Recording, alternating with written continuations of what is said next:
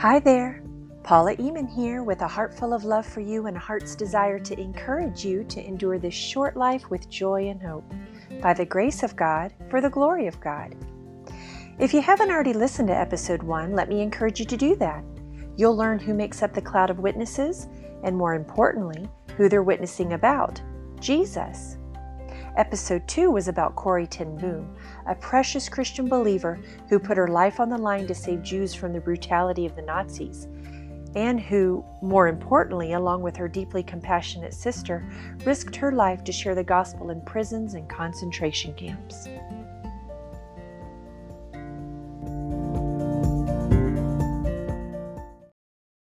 Now to episode 3 A Living Sacrifice.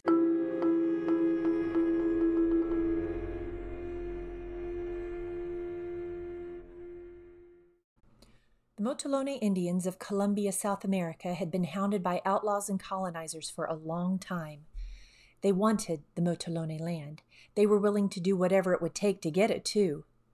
After being threatened time and time again, the Motilone decided that they had to keep living life and defend their territory if necessary.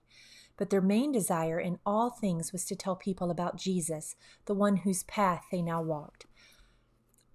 Babari Shora, Bobby for short, had to go down river to sell some bananas. He took two other motilones with him. He was expected back by four o'clock the following day. The river was at its normal height.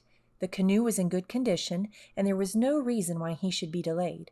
But four o'clock came, then five o'clock, and still no sign of Bobby. I began to be concerned. I hated to see him go at all. Now my mind was full of all the things that might have happened to him. Six o'clock came. The sun went down. Only the river shone faintly in the dusk. Night noises began to rise out of the jungle. They were so ordinary a part of life that I usually hardly noticed them. But that night each one seemed foreboding.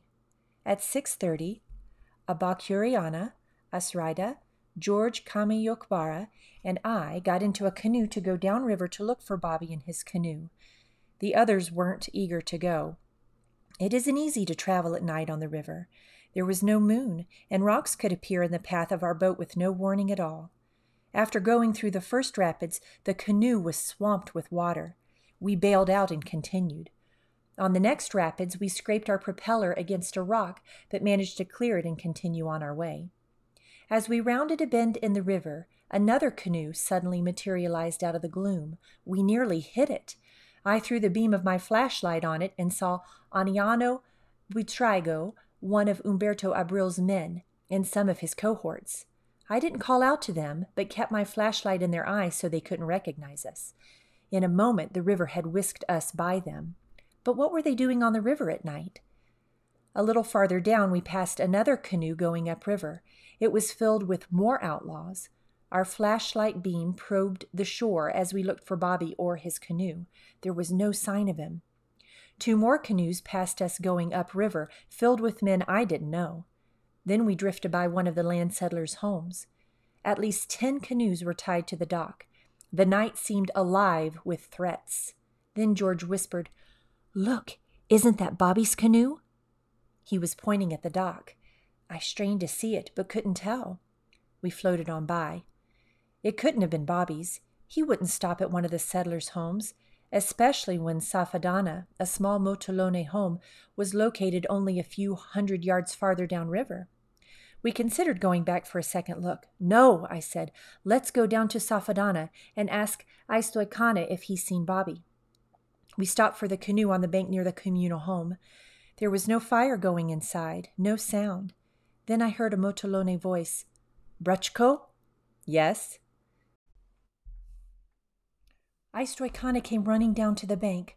I could barely see his face. Bruchko, they've killed Bobari Shora. He's dead. I couldn't grasp what, we, what he had said. That's impossible, I replied. We're expecting him in Aurora. Has he passed by here? Aistoikana grabbed my arm. Bruchko, listen to me. Bobby's dead. He's been murdered. Stunned, I fell onto my knees on the beach. Where are the two men who were with him? I don't know, he said. They were badly hurt. They've gone.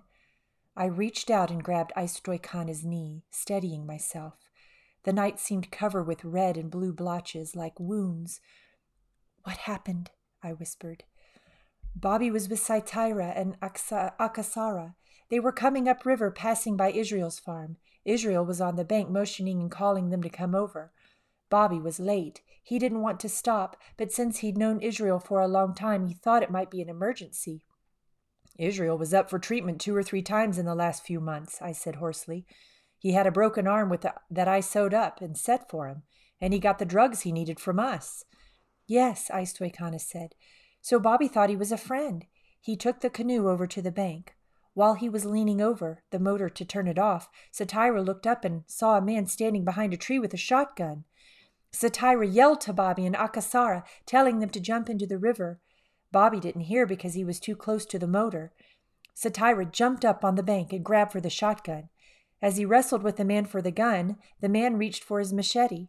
Satira let go of the gun to protect himself, and the man used his machete to slit Satira's arm open from the wrist to the elbow. Satira tumbled into the river, and Akasara jumped out of the boat to protect himself. Bobby tried to get out of the boat, but a blast from the shotgun caught him in the groin. He fell into the river. Some of the pellets hit Akasara in the leg, but he and Satira swam to the other side of the river. They looked for Bobby, but all they could see was the red in the water.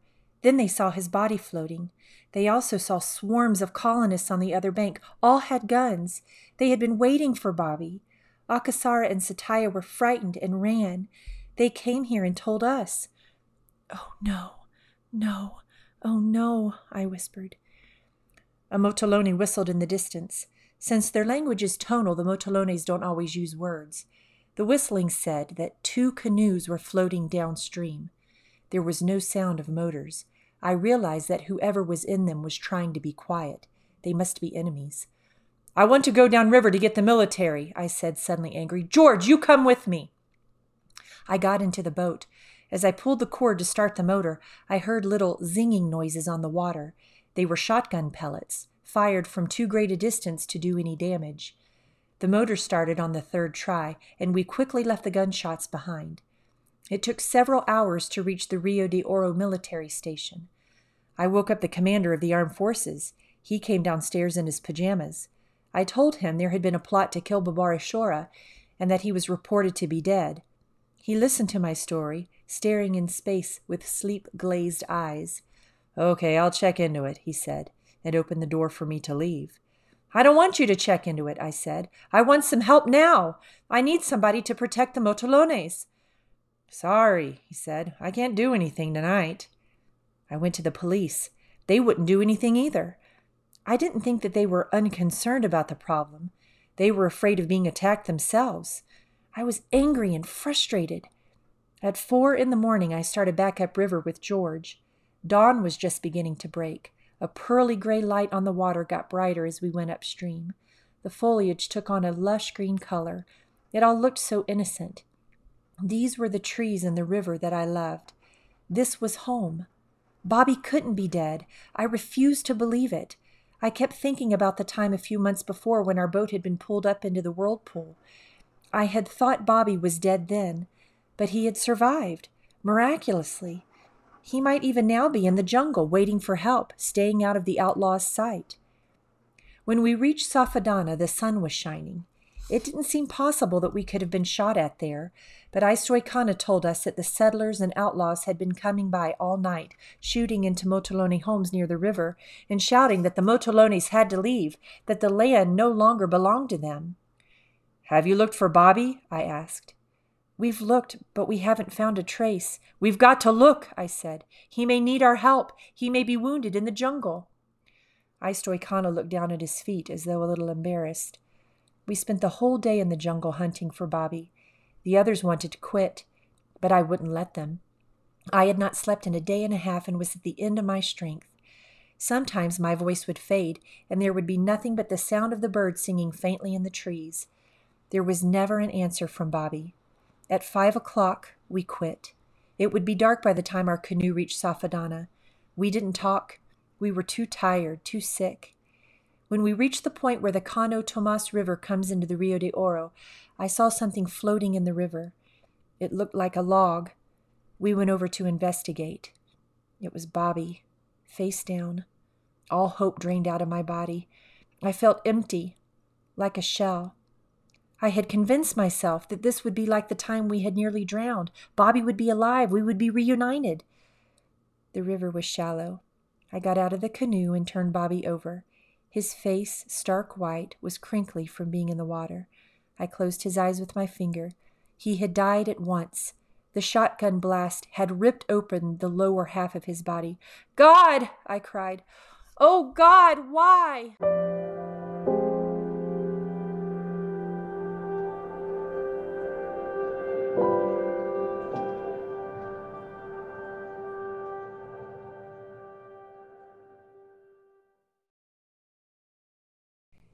He had been the leader of his people, the first to know Christ, the first to read and to build schools, the first to take a stand against the thieves of civilization.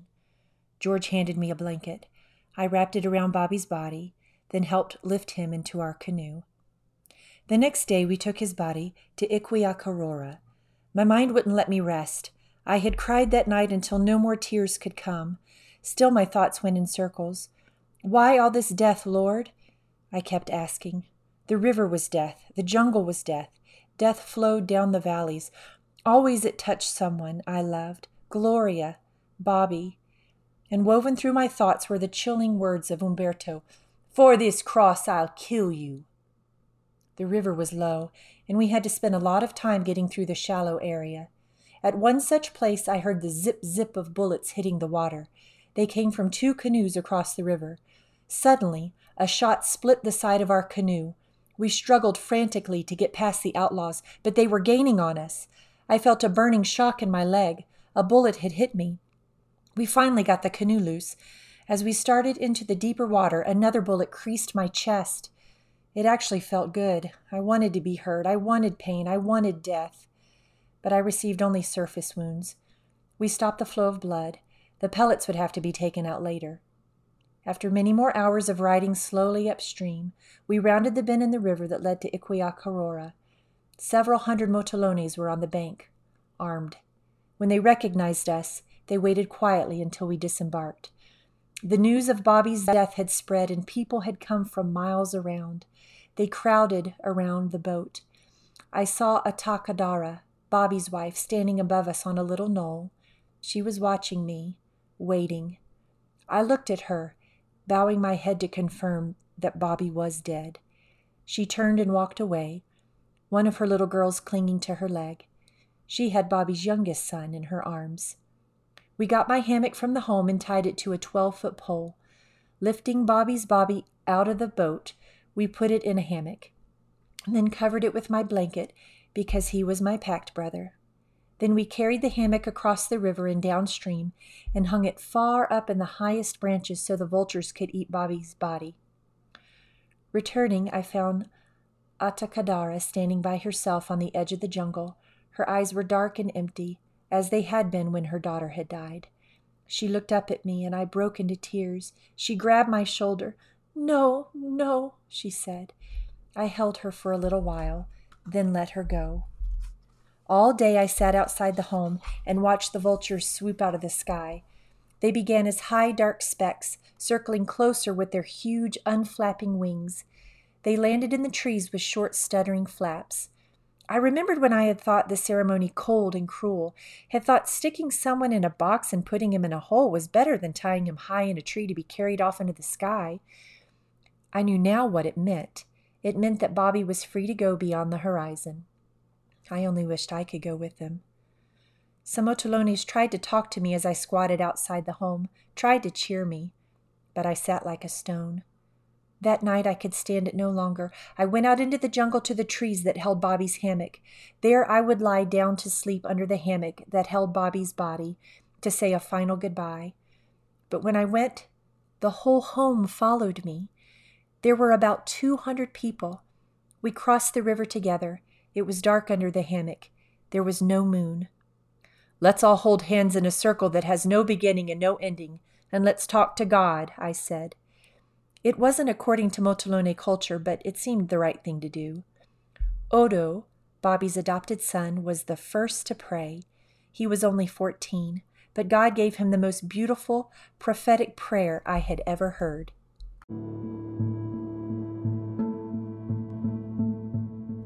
God, he said loudly, looking up at the silhouette of Bobby's hammock. God, this is black. It's dark. I can't see. We're lost.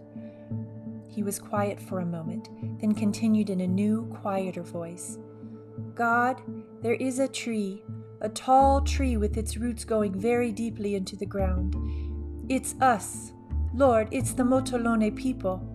We've lived in this land all our lives, generation after generation, and our roots are very deep, and we stand tall.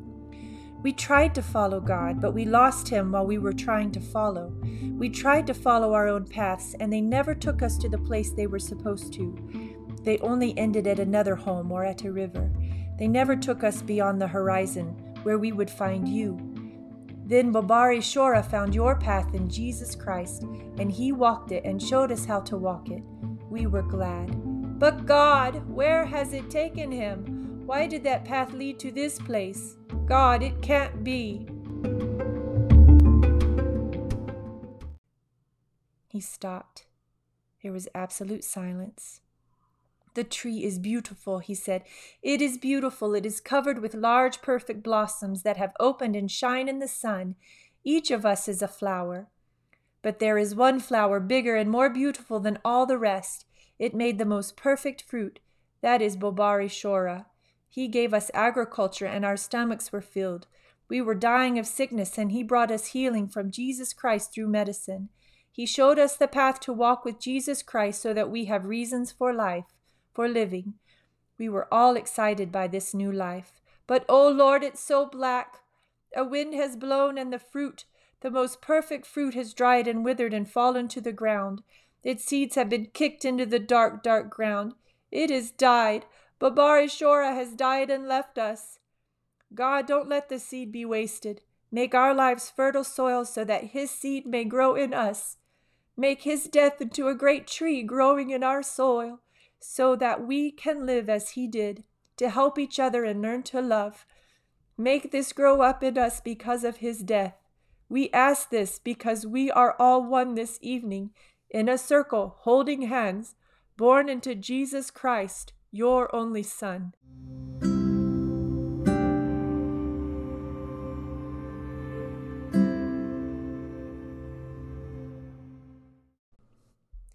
From Odo's prayer, you have learned about what Bobby was like. He was someone who loved the people around him by constantly sacrificing himself for the purpose of the gospel. But would you be surprised if I told you that this is exactly the opposite of who he used to be? What changed him? Or should I say, who changed him? Well, Bobby encountered a tall, white, blond haired man before he was even considered a man himself. This encounter started a relationship that would last until Bobby was shot that faithful day. Bobby was a husband and father of several boys and girls, including his adopted son Odo. He was short, heavy-set, powerful, and agile. He was browner than the other Motilones and had flashing white teeth. He was the pack brother of the white man. So who was the white man? His name was Bruce Olson, the man the natives called Bruchko. I will use those names interchangeably. Bruchko was raised in a home in Minneapolis, Minnesota, in which someone was always fighting. He said one time that things seemed to go best when they didn't talk to each other. His father was incredibly legalistic and harsh. This made itself most clear after Bruchko gave his life to Christ. Bruce had to walk himself to every church service, even in the brutal Minnesota winters. One snowy winter night, after coming home from church later in the evening, he discovered that his father had locked him out of the house. Amidst this hostility, the slender, boyish faced, book loving teen, who was shy, self effacing, and untrained, surrendered his life to the world of foreign missions after being spurred on by the Holy Spirit. Where did Bruchko believe the Lord was leading him? South America. But before his decision had been made, he really wrestled with God about being a missionary because of his desire to earn his PhD in philology, which is the branch of knowledge that deals with the structure, historical development, and relationships of language or languages. He had for a long time been interested in languages, Latin being one of them. Slowly, his dream of being a professor dissolved into, as he stated, the ridiculous idea of going to other countries to talk to savages about God. And as he read the Bible, God gave him something he'd never bargained for compassion. Getting to South America was, to say the least, not easy. He had no support from his family. He had no money. He was even denied by a mission board. Could it have been because he was too early in the faith and too young? Possibly but his zeal for God, led by a deep dependence on the Holy Spirit's direction, produced in him a dogged determination to go anyway. He flew into Venezuela because a friend had given him the name of a missionary there. Bruce had at one point written that missionary and received back from him an enthusiastic letter stating that he'd be sure to meet him at the airport to show him around Caracas. He never showed up. So this 19 year old teen was by himself at the Caracas airport until 1 a.m. trying to figure out what to do. A man came by who struck up a conversation with Bruce. Bruce didn't know Spanish yet, so they both spoke in Latin. One thing led to another, and Bruce ended up staying with a Venezuelan family. This family was very welcoming, but eventually Bruce, Bruce grew very restless. He was asked if he really wanted to work with the Indians. Bruce confirmed that he did. He was then introduced to an American doctor named Dr. Christian, who was working on the Orinoco River as one who was employed by the government's Indian Commission. The trip they took together is what started it all. Bruce stayed with a kind and hospitable Mavaca tribe for three weeks while Dr. Christian medically treated Indians farther up the yellow and muddy Orinoco River. Bruce was hoping to meet the missionaries that he had communicated with while he was back in the States. He did meet them, but they were incredibly unkind to him. He learned from the Mavaca that the missionaries pressured their Mavaca converts to behave and worship like Americans. Bruce observed the impact it had on the other Mavaca and wondered if it was for the best. A few weeks later, when he was back in town, he ran into the missionary kids. Well, they were teens his age. Through a series of events, he ended up being snubbed all over again by the missionaries. It crushed him because he was lonely and poor. He cried out to God, asking him for help. He was then, at the invite of some kids he met in the town center, taken to the local school so that he could speak English and teach them about America. This led him to Raphael, a university student who invited Bruce to stay with his family. This led him to book a ticket for Caracas, even though he had no money. He wanted to go to Caracas because Dr. Christian had told him about an American Venezuelan cultural exchange program that he might be able to get involved in. He could stay at the boarding house. Right before going to the airport, he received a letter from his home church in Minnesota. The letter contained just enough money for him to fly to Caracas. Caracas was in a volatile state because there were violent protests against the government being led in the streets. It was traumatizing to Bruce. He ended up sick and feverish. The boarding house students took care of him, one named Lucio especially. They struck up a friendship. Lucio was part of the Socialist Party who had many feelings against America. So at times, the debates between Bruce and Lucio became incredibly heated. So much so that at one point, while they were at the beach swimming, Lucio tried to drown Bruce. Bruce was able to get away. They walked home together silently. Bruce was sad. Over time, Bruce observed Americans of all sorts coming into Venezuela and behaving badly in different ways. He was ashamed of them. He began to sympathize with the socialist students because they truly seemed to care about their country. Lucio's coalition won the student election, but things began to go south for him. Bruce shared with him that he understood how it felt because of how his dad had treated him and because of how he was treated when he decided to go on the mission field. He shared the gospel with Lucio. Three days later, Lucio was saved. He said, I'll accept Jesus. I want him to run my life.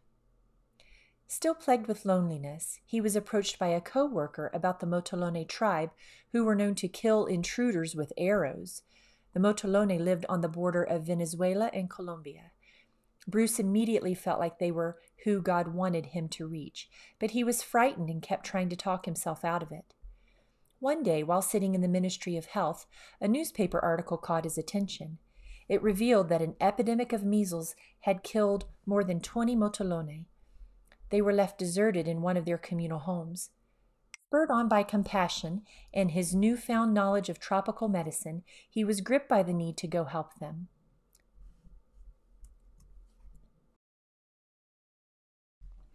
After a grueling hike alone through the jungle, Bruce reached a village, starving. All of the villagers came out to greet him. Since he didn't understand them, and vice versa, he pulled out his wooden flute and played for them. One of them pulled out his flute and copied Bruce's melody note for note. He then struck up a conversation of sorts with an elderly villager, in which the villager would say a phrase and then Bruce would repeat it. This went on for two hours. Out of nowhere, he was struck in the back and knocked to the ground. He was then whipped mercilessly. After being thrown into a grass hut, he was shot at with arrows. Because they were being shot at through the hut, the arrows only left bruises and blood blisters. But after a momentary pause, the chief and his men took direct aim and shot the arrows directly into him. Shocked and in a daze, Bruce got his mule and took off into the jungle. Bruce later found out that the reason the chief was so hostile towards him was because white settlers had killed two of the villagers' young boys that very day. When Bruce looked back towards the village, his old man friend came out with the sick child in his arms. Bruce remembered that he had some antibiotics. He came back and administered them to all of the children who were sick. It really helped. The chief realized that Bruce was there to help. He allowed Bruce to stay. Four months later, Bruce left the Yuko tribe because he had been passing blood for two months. Even though he had no rapport with them, he had been able to share the gospel with them. While on his way out, his mule bucked him off. It hurt his right shoulder tremendously. He had to go back to the Yukos for help. They just made fun of him. Once he was situated, he left again. This time, his mule kicked him in the face. Blood splattered everywhere. He had no choice but to return yet again. He was reminded of the rejection of his father in the mission board, but he thanked the Lord for not rejecting him. Surprisingly, the chief came out to meet him and to help him. From then on, his relationship with the Yukos was wonderful. He was able to learn much of their language. At one point, they told him about who they called the people of oil. He learned that this was the Motilone tribe. He also learned that the Motilones were at war with the Yukos and that the Motilones would shoot any approaching outsiders with arrows. He desperately wanted to reach the Motilones, so after living with the Yukos for a time, he traveled to different Yuko villages to get closer and closer to the Motilones. He was eventually able to persuade a younger Yuko, who was terrified of the Motilones, to guide him through the jungle to get as close to the Motilones as possible. On the seventh day, the young Yuko and the other guides became stone still and raced away. Bruce was left by himself. He was shot in the thigh with an arrow. In excruciating pain, he passed out. When he came to and looked up, he saw nine men encircling him. One came, grabbed the arrow that was still in his thigh, and yanked it out. Pain flooded Bruce. He was then forced to get up and march to the village. Bloodied and already showing grotesque signs of infection, Bruce was forced into one of the communal homes.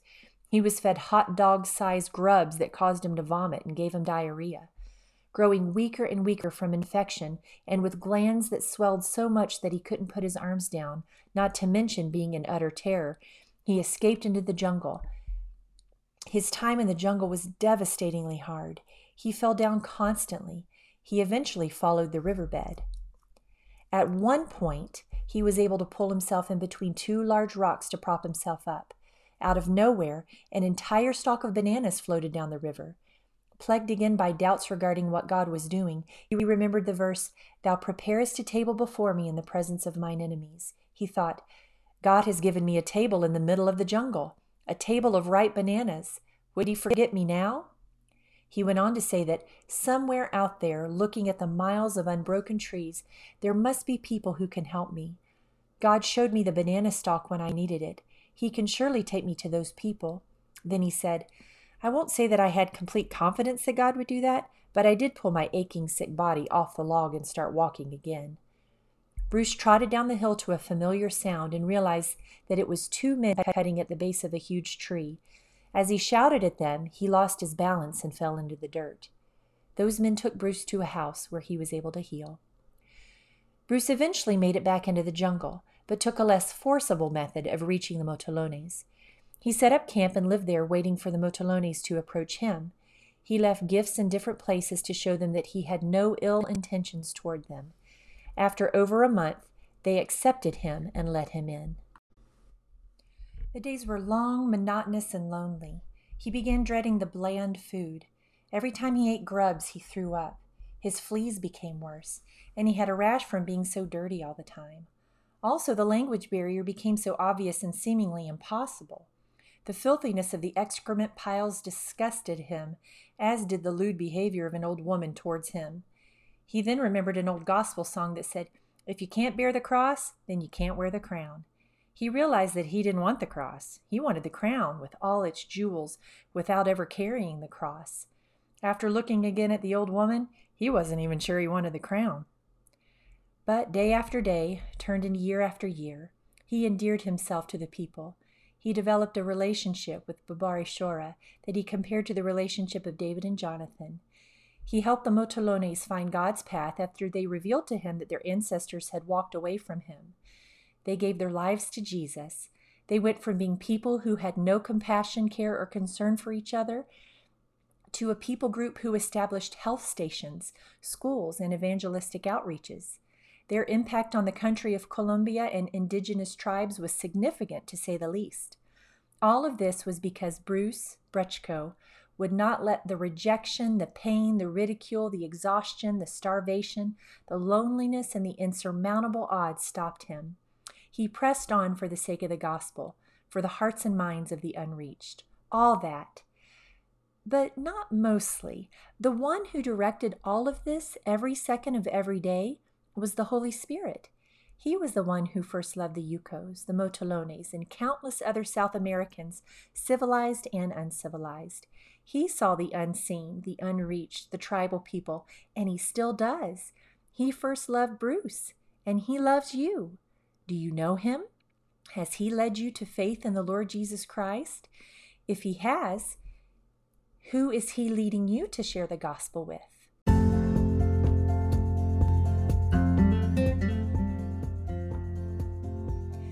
Opening excerpts were read from the book Bruchko, written by Bruchko himself.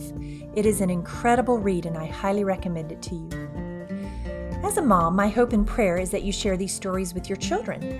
Of course, if you are not a parent, share them with someone you know it would bless.